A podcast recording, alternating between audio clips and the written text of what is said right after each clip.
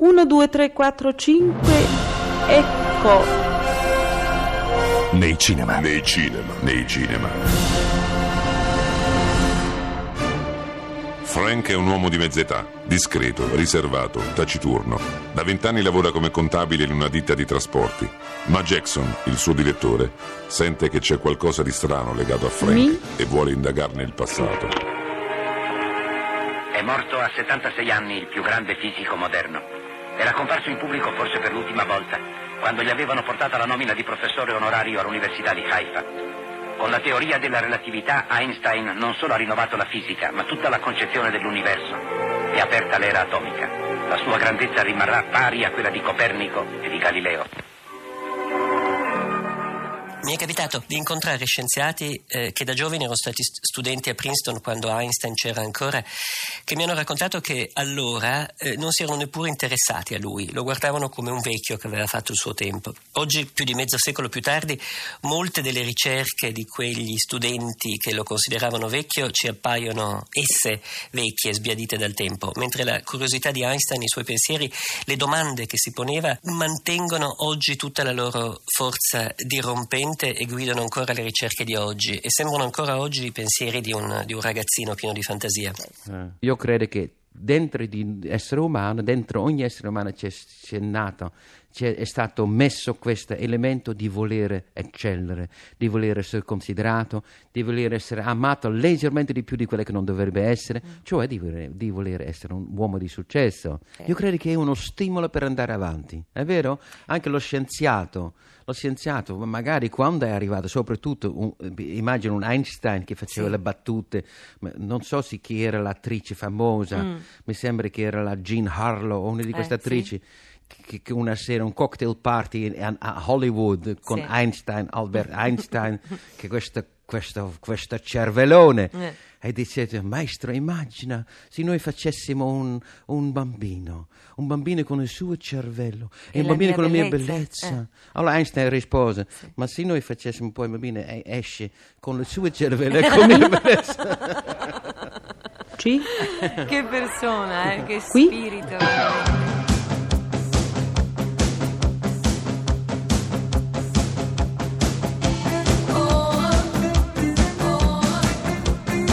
Pezzi da 90. Einstein fino alla fine ha continuato a fare quello che ha fatto tutta la vita, porre domande e cercare nuovi sentieri per pensare il mondo. E ha continuato a farlo con lo stile che ha sempre avuto, fuori dal branco, solitario, irriverente e direi scanzonato, sornione, so- sorridente, guidato da una intelligenza luminosa, ma soprattutto da una capacità visionaria, quasi magica.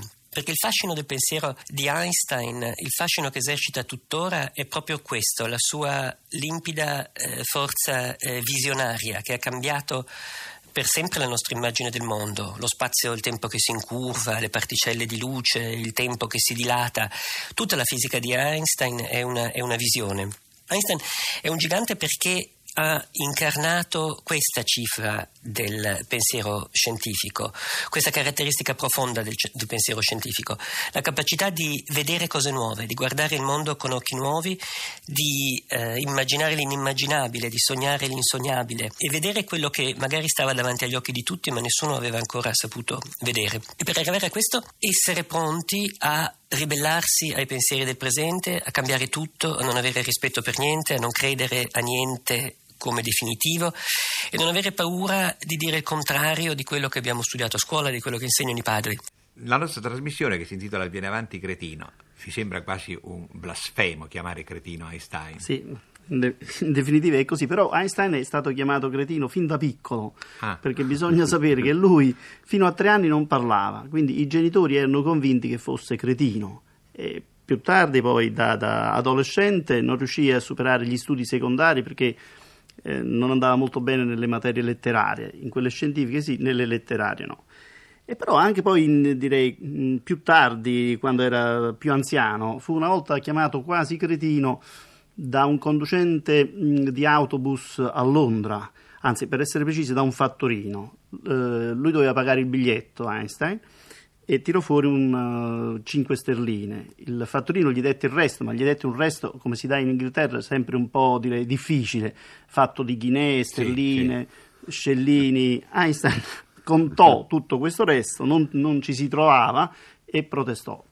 Perché il fattorino gli dimostrò invece che il resto era giusto e poi battendogli la mano sulla spalla eh, disse non tutti possono essere bravi in matematica. Keep your producer guessing when you're in the booth confessing and say it was mostly fiction. If they ever come to get you, better bet your bottom dollar on the spirit, son and father that I'll spit and shit and holler. Yeah, cause I'm my mother's daughter. And it bears a still more significant significance for the physicists who, in one way or another, were connected with the construction or the use of the atomic bomb.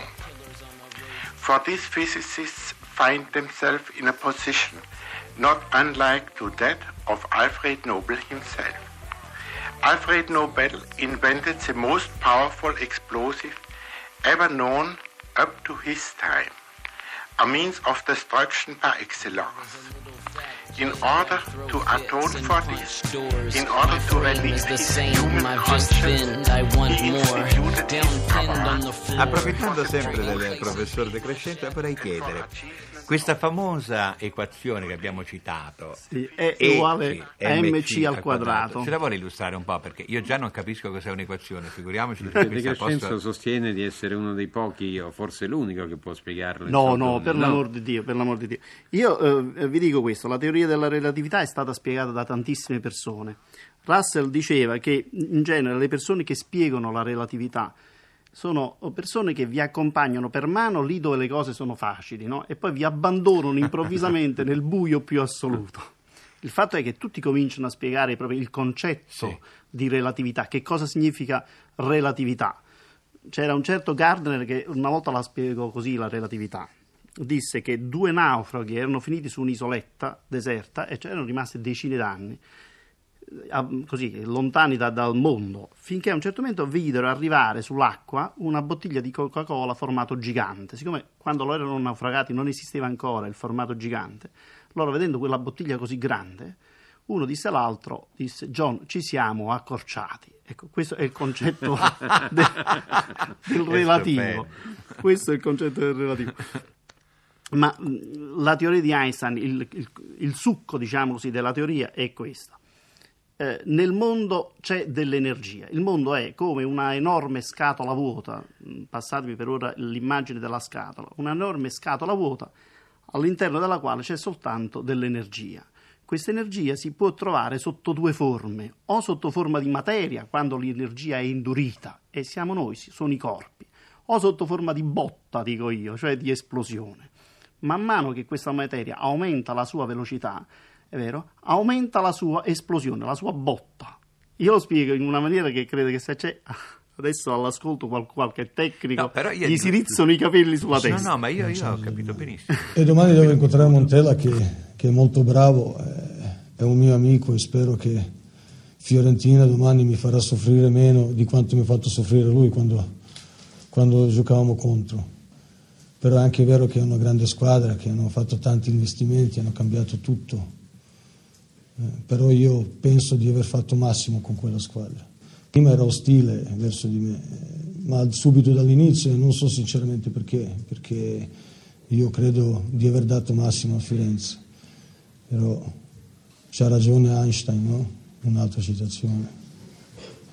Che è più facile spezzare un atomo che un, pre- un pregiudizio. Come, come può uno scienziato arrivare a intuire questo? Ma eh, io eh, Certo, letto- a me mancano delle basi per poterlo pensare, ma dico... In, in definitiva, Einstein, prima di scoprire le cose dal punto di vista matematico, le ha prima intuite e poi le ha scoperte. Le dimostrazioni in Einstein sono sempre venute dopo e non prima eh, delle cose che ha detto. Cioè, ma l'intuizione, l'intuizione è terribile di queste cose, proprio questo mi, mi- mi- mi incuriosisce, come si possono intuire. Io È un'intuizione anche filosofica, in definitiva. Sì, no? sì, in, in Poetica, effetti- ma direi poetica. direi che quasi c'è il ritorno ai vecchi filosofi, a quelli presocratici che dicevano la- non so, l'elemento eh, che il mattone dell'universo è l'acqua oppure capito. il fuoco, si ricorda Sì, sì, sì, sì, Empedocle, i Talete, presocratici. i presocratici. Ecco. secondo eh, Einstein il mattore dell'universo è l'energia. One day you'll look La natura aveva affascinato Einstein fin da bambino. Fin da quando lui racconta il padre gli aveva mostrato l'ago di una bussola che misteriosamente si orientava da solo sempre verso il nord. Einstein piccolino ne era rimasto stregato e il resto della vita lo ha dedicato a cercare di togliere qualche velo a questa natura misteriosa, cercare di comprenderla un poco meglio. E la natura che lui ha corteggiata come pochi altri è stata generosa con lui come forse con nessun altro. And though I lose a friend, in the end you will know. Quasi tutte le sue visioni strane, straordinarie, comprese le conseguenze più spettacolari e, e- e difficilmente credibili delle sue teorie, sono state poi verificate nei fatti. E quanto è spettacolare ciò che hanno predetto le sue teorie lascia senza fiato anche oggi. La luce è fatta di particelle di luce, il tempo non passa uguale per tutti, due fratelli, due gemelli con la stessa età si possono ritrovare a età differenti, gli oggetti si contraggono quando si muovono, le stelle muoiono qualche volta sprofondando in buchi di spazio, buchi dello spazio-tempo, buchi neri, l'universo non è statico ma in espansione, è nato da un gigantesco Big Bang e così via. A, battis- a bassissima temperatura la materia può condensare stando proprietà completamente diverse. This morning, Dr. Einstein, I was privileged to be present while you took your final examination for American citizenship. Will you tell us why you, who are international in your Nel 1914 Einstein è professore a Berlino, quando inizia la prima guerra mondiale. L'entusiasmo di più in Germania come altrove è alle stelle. In Italia il, grande dibattito è se fare la guerra eh, insieme alla Germania e l'Austria contro la Francia e l'Inghilterra o viceversa fare la guerra eh, insieme alla Francia e l'Inghilterra contro la Germania e l'Austria. Finalmente la guerra. Un gran numero di intellettuali tedeschi, fra cui tutti i colleghi e gli amici di Einstein, firmano un manifesto pubblico in cui si sostiene la giustezza della guerra.